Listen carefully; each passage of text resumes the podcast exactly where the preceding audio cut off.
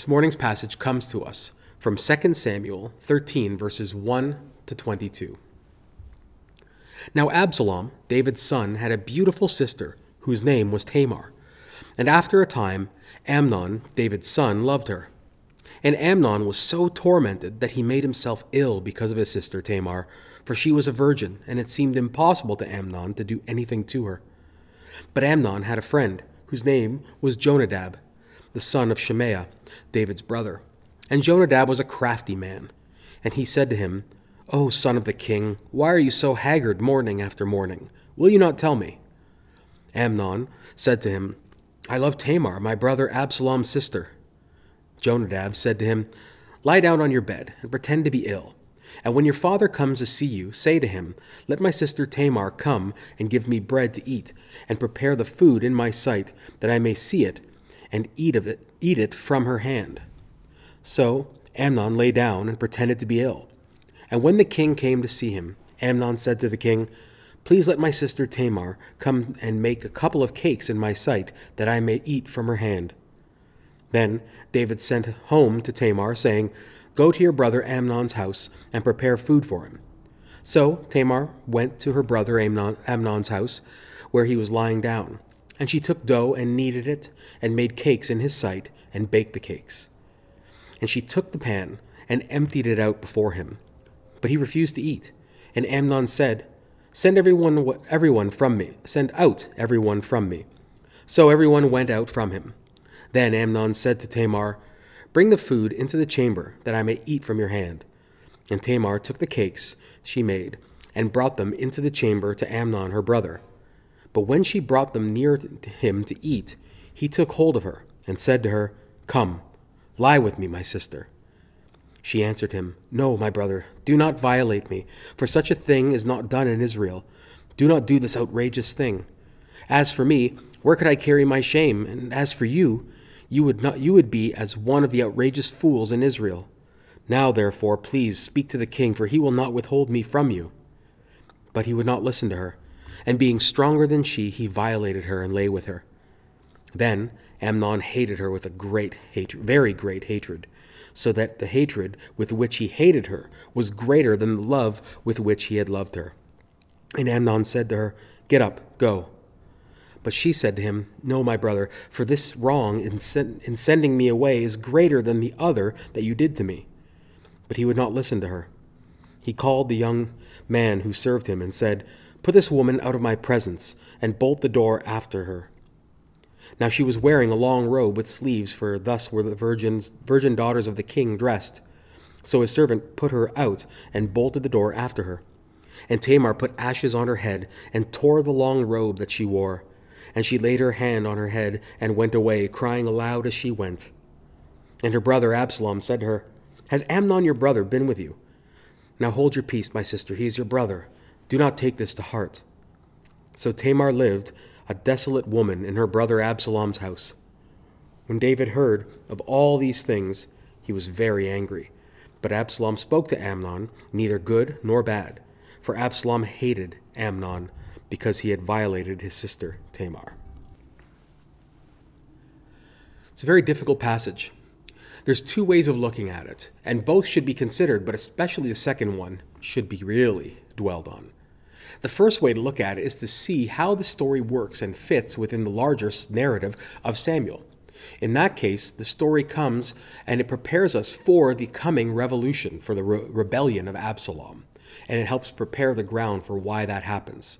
It also speaks, of course, to the fallout of David and Bathsheba's situation and David's great sin against Bathsheba and God and Uriah. So it has that narrative place. But it also has a, a deeper spot. You see, we can't just look at this story and think of it only in that term. We have to look at it and ask the questions that it demands that we ask. Because it is a story of brutality. It is a story about family, justice or injustice, abuse, responsibility, power. All these things are floating around, and it demands that we ask questions, not just of what happened those thousands of years ago to Tamar in that situation, but it asks us to reflect on issues of abuse and power today. And that's what we're going to have to try to do. There's a scholar named Anna Carter Florence at Columbia Theological Seminary, and she says this about this passage It takes courage to walk into this story and ask which verbs are ours. It takes boldness to ask where the story could have gone differently if only someone had chosen a different verb. But asking such questions is our calling. You see, and she is right. This story demands that we enter into it. And if we look at the verbs in the story, the action words that say what people are doing, we realize that we are being asked to apply those words to us. What part do we play in the ongoing abuse in our world towards the vulnerable and specifically towards women? And we're being asked to enter into the story. And that's what we're going to attempt to do. We're not going to remain at arm's length. We're going to try to delve into it as best we can. And as we do this, we're going to look at three things. We're going to see the failure of a father, the failure of all of us, and then the hope for the world. Okay? Those three things the failure of a father, the failure of all of us, and the hope for the world. So let's jump into the failure of a father. And here we're going to look at the context. What was life like for women and spouses and marriages and the idea of sexual relations in the ancient world? Not just in the Bible, but in the ancient world as a whole. And we see some differences.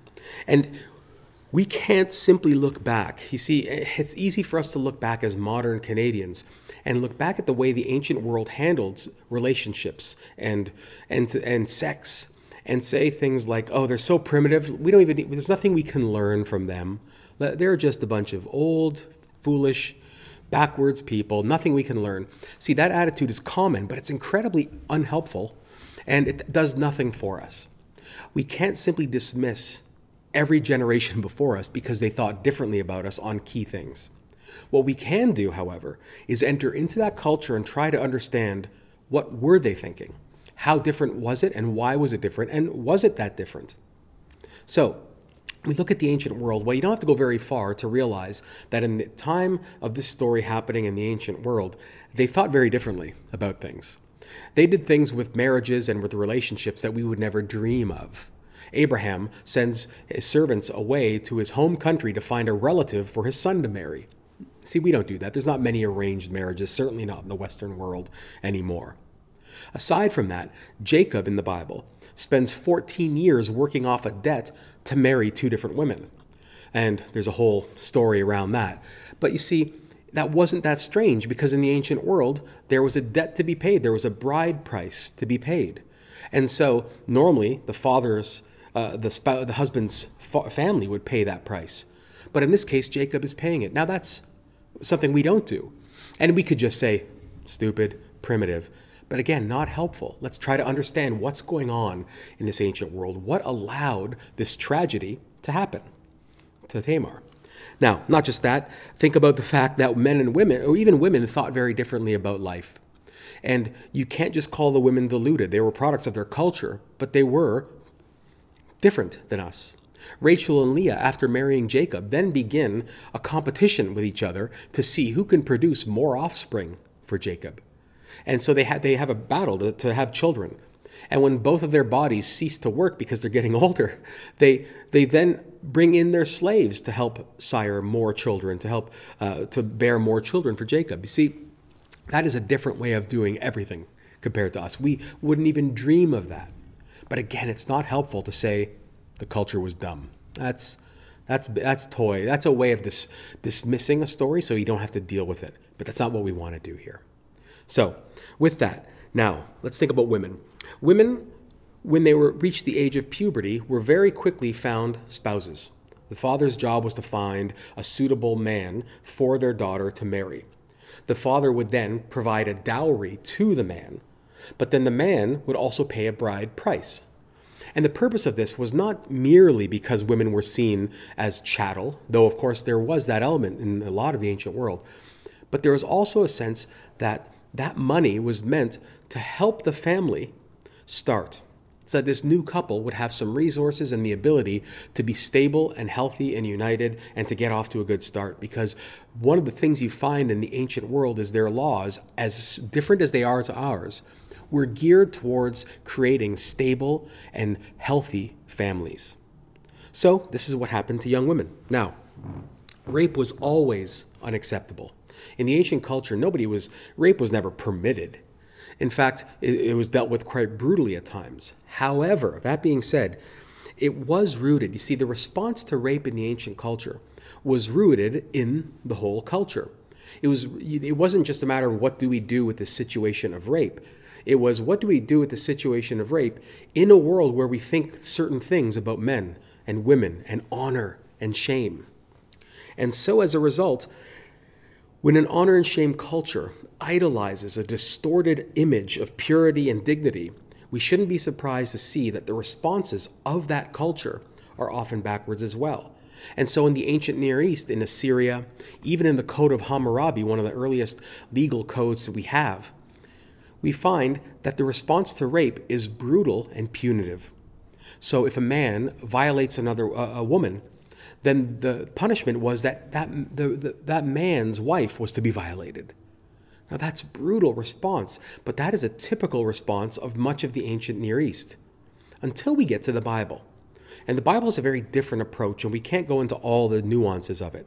But we can say these few things that are relevant to the story we have here.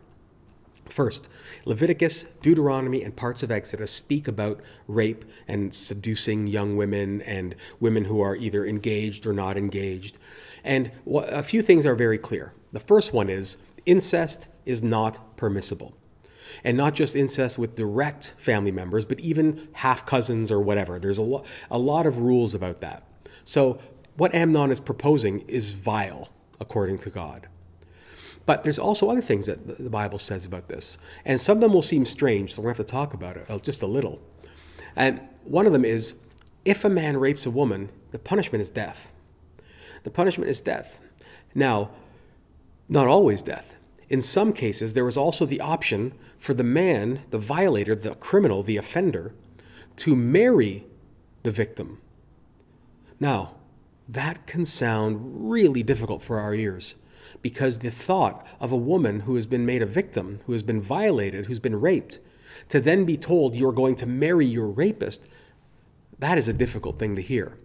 So, what is God doing when He proposes that law? Well, here's what He's doing Remember that this what this culture does to women who are violated. It's an honor and shame culture. And like it or not, part of honor and shame was purity, purity of everything, especially when it came to women. And so in this culture, now I'm not talking about God's culture here. I'm talking about the culture that he that he's speaking his laws into. In that world, when a woman is violated, although there may be rules to help her in some cases, she is seen as damaged goods in that world. She is not given a future. She won't be married again. She, has, she may even be killed.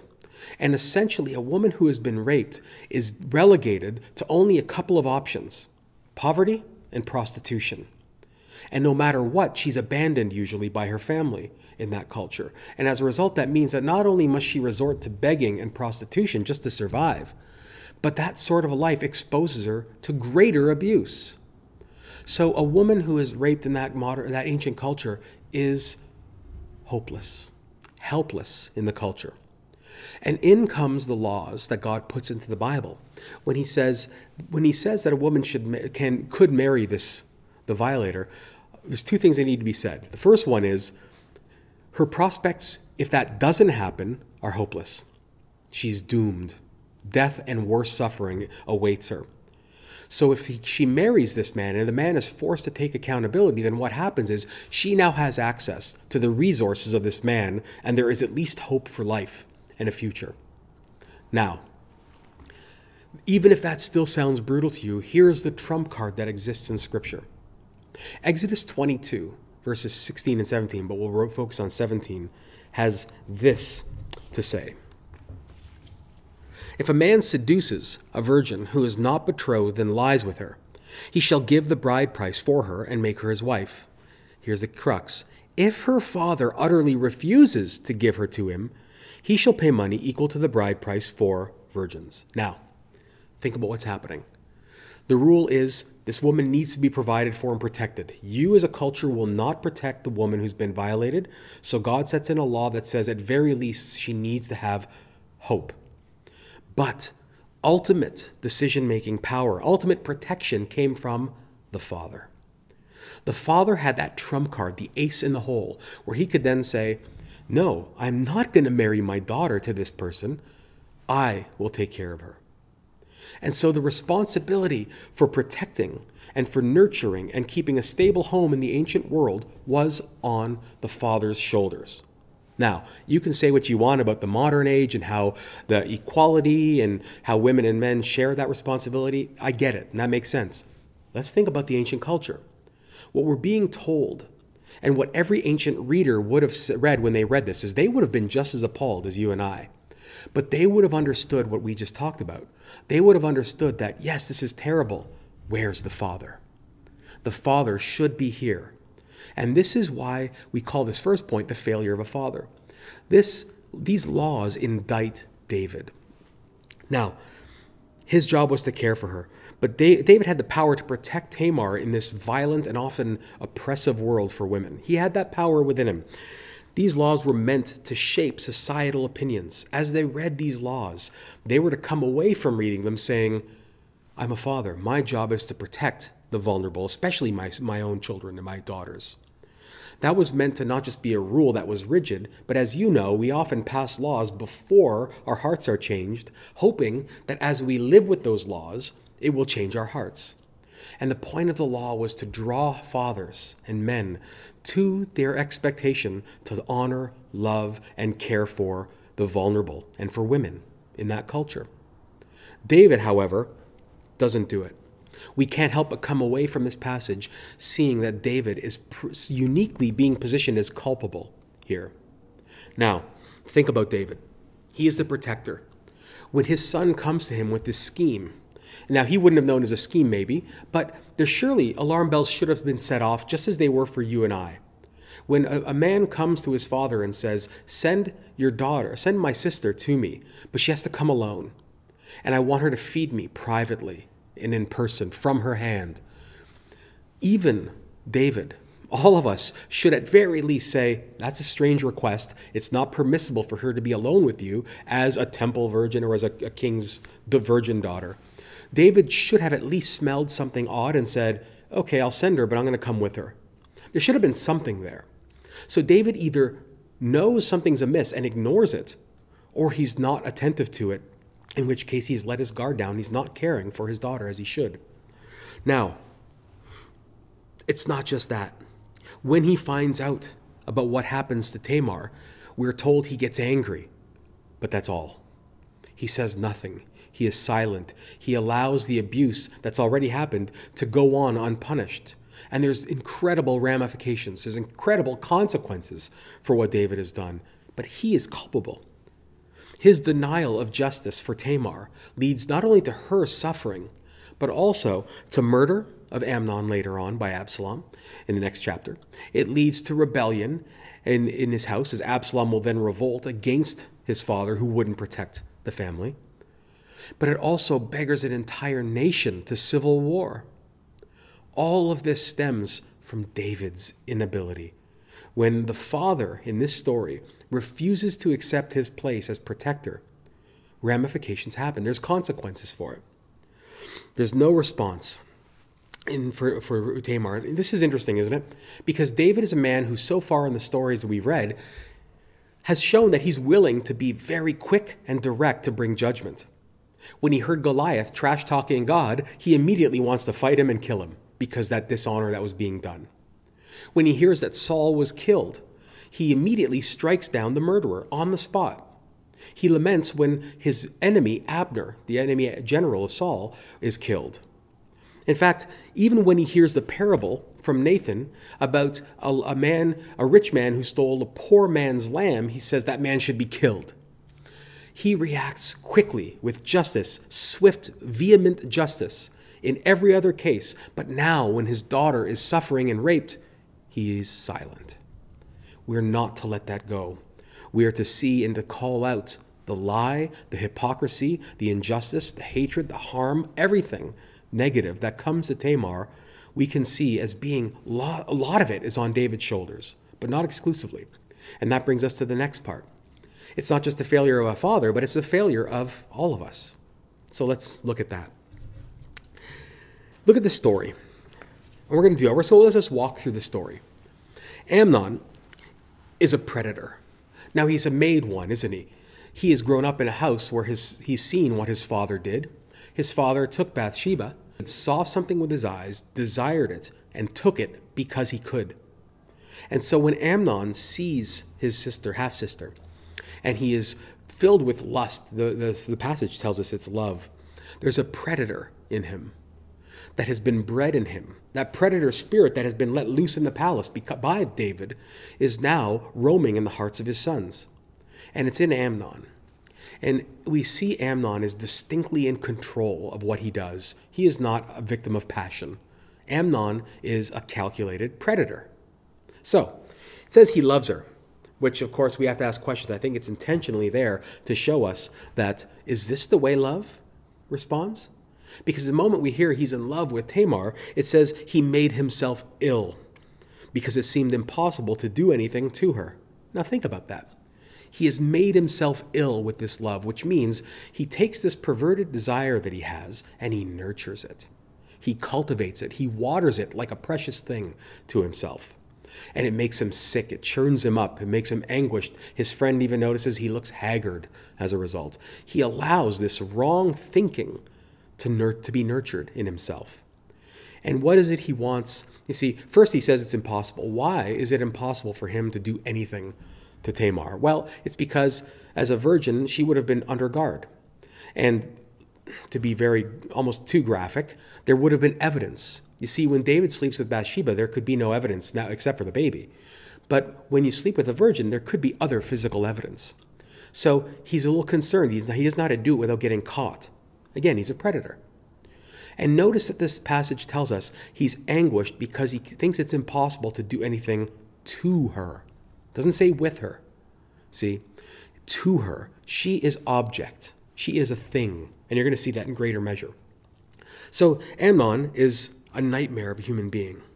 Nightmare. And then his friend Jonadab shows up, probably the last person he should be asking for advice we are alerted to Jonadab's uh, treachery by him being called crafty by the, by the narrator, which directly makes us think about Genesis 3 and the serpent in the garden that is called crafty.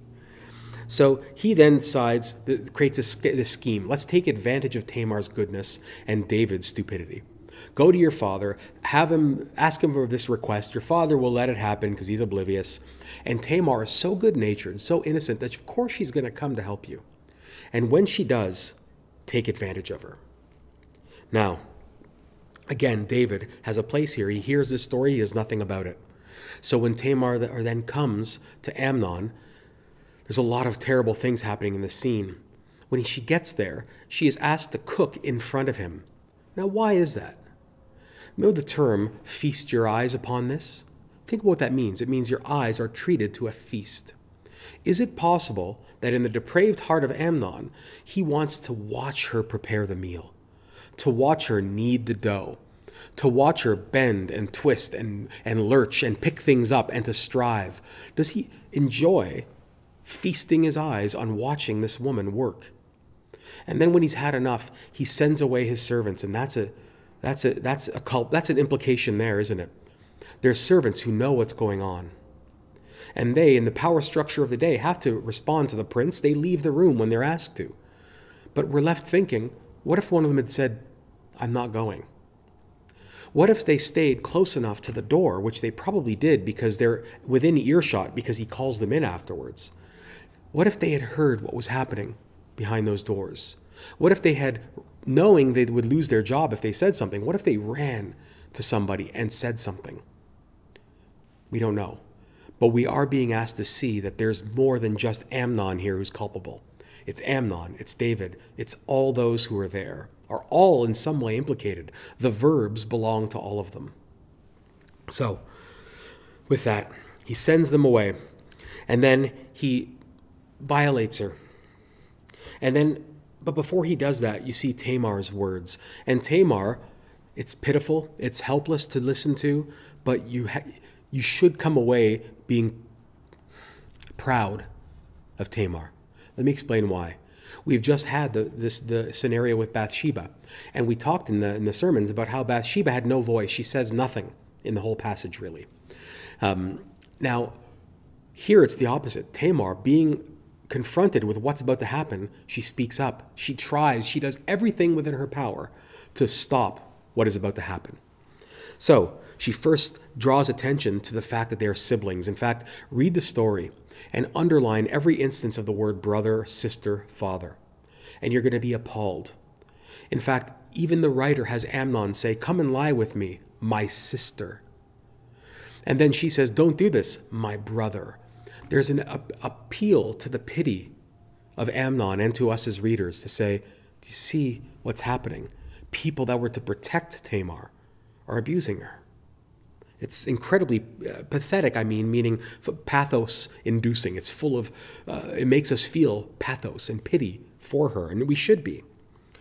She then appeals and says, What will happen to me if you do this? And not only that, she says, What will happen to you? You're going to be a fool. She says this is an outrageous act. Well, the word in Hebrew is foolish. And she, and she says, It's a foolish thing you're thinking of doing, and you will be a foolish man if you do it. So she appeals to him what's going to happen to her, to himself, to him as well. And then is she buying time to hopefully avoid the inevitable when she says, Ask David, ask our father, maybe he'll just give me to you as a wife? Is that sincere, or is she just stra- grasping at straws to hold off what she knows is coming? Either way, it's difficult to it's difficult to read. And then Dave, what does Amnon do? He doesn't even listen. He ignores her and he takes her anyway. Why? Because he's seen his dad do that. He wants her. He can have her. Nothing can stop him. So why should he stop? It's it's terrible. It's a terrible thing to read.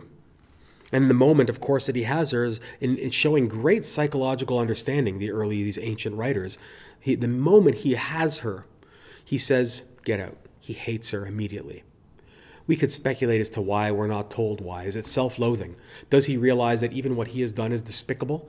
And then he hates, he projects his hatred for himself, his own self loathing, onto her as the one who would allow him to do it? We don't know. But for whatever reason, he does the even more despicable thing and he kicks her out. And she pleads again and says, Don't do this because it's bad enough what you've done. But now, at least if you follow the laws and we get married, at least you can save face and so can I. But if you do this, there's no hope. And she's pitifully trying, and he kicks her out. Not only does he kick her out, but in your English Bibles, it says, Send this woman away from me. He calls in the servant and says, Send her away from my presence. It's not quite what it says. In the Hebrew, it says, Send this away from me. He doesn't say woman. The word aish is not there in the Hebrew. It just says, Send this away from me. Get her out of my sight. She is object to him. She is hated. She is victimized. It is terrible. And she then leaves with, it's pitiful, but also incredibly courageous because she won't allow the silence of her father and the servants and Amnon to be her silence. And she runs, pouring ashes on her head and ripping the robes in typical ancient mourning. But she also runs out screaming and wailing down the corridors, drawing attention to the injustice. What else can a victim do? When there's no help for a victim, the only thing they can do is draw attention to the outrageous thing done to them and hope that someone will hear. And she does it. And she runs out weeping, hoping someone, anyone will do something. She runs into her brother Absalom, who immediately knows something is amiss with Amnon and says, Amnon, have you been with him? But even Absalom, who is probably the finest character in this part of the story, who at least takes her in and gives her a home, he even says, Don't take this so hard, he's your brother. And he says nothing to Amnon, not yet. Now we know in the next chapter, Absalom is going to murder Ab- Amnon for this tragedy. But we're left to wonder why doesn't he do something right away? We're left to wonder is it because it's a complicated situation? You can't just go killing a prince? Or is it because Absalom knows he wants to be king, but Amnon is the firstborn? And he's biding his time because he has to make a scheme here. Because if he's going to make a play for the throne, he needs to get Amnon out of the way. And does Absalom see an opportunity? We don't know. But we do know it's a horrible, horrible thing. So, with those miserable things in place, what's the hope here? What is the hope? And here it is, I think. And remember, we have to actually take this to heart because in Canada, 44% of women self report that they have been abused physically, psychologically, or sexually. within the last year. 44%. And when we consider the more vulnerable sectors of women in our culture, like Indigenous women, that number jumps up to 66%. This continues to happen. There continues to be see we can we can poke fun and mock ancient stories because they're so different from us. My friends, we're no better. We haven't improved upon the ancients despite our bravado and our arrogance. So what are we going to do? What's the hope here? And the hope is is difficult to see maybe, but it's here. So Tamar doesn't know what to do, and most the most sad line, there's so many. But for me, the saddest line there is when she says to her brother, As for me, where can I carry my shame? Because when a woman is violated, and I don't pretend to know this, I'm not, I'm not a woman, of course. But when this happens, there's so many things going on aside from just the societal shame. There is stigma, there is shame, there is a loss of livelihood, especially in the ancient world, and respect and a future, and there's abandonment. But there's also issues like physical pain, nightmares, PTSD, depression, sadness, hopelessness, thoughts of suicide, inability to focus, inability to relate to men, trust issues, anger issues, blame, shock, numbness, disorientation, helplessness, fear, self blame and guilt, unworthiness, and of course the stigma. There's still stigma related to sexual abuse.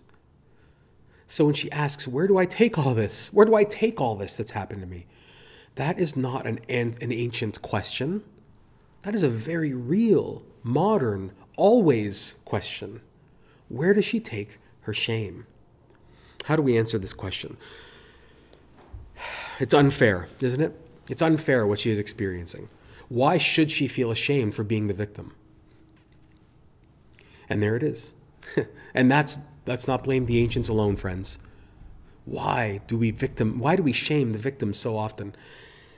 I can't answer it well, but here's what I do know. Let's let's consider what scripture says about shame just a little. See if we can get some hope here.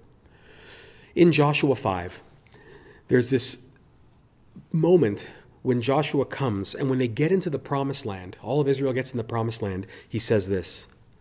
Um, oh, God says this to, to Israel, actually. He says, Today I have rolled away the reproach, the shame of Egypt from you. Now, Israel, coming out of slavery, would have had stigma, not the same as sexual abuse, though I'm sure that happened as well. But there's a stigma related to it. There's a loss of dignity, obviously. There's shame, there's injustice, there's violence that's been done. There is this weightiness, like a stone of shame, that hung on Israel. And the freedom from that stone and weight of shame is when they get out of slavery, when they're freed from it. Now, the reason I find that very important is because freedom today and freedom for sexual abuse, people who've been sexually abused, is not circumstantial. It's not merely taking them out of that abusive situation, though that's part of it, of course. There's this other stuff that stays with them forever, really. Where do they take that? Where, where does that go? And the answer, I think, for us comes in Scripture. You see, it comes with Hebrews 12 2. It says this Jesus, the founder and perfecter of our faith, who for the joy that was set before him endured the cross, despising the shame, and is seated at the right hand of the throne of God. You see, when Jesus is on the cross, he wasn't in a loincloth, he was naked. That's what the Romans did.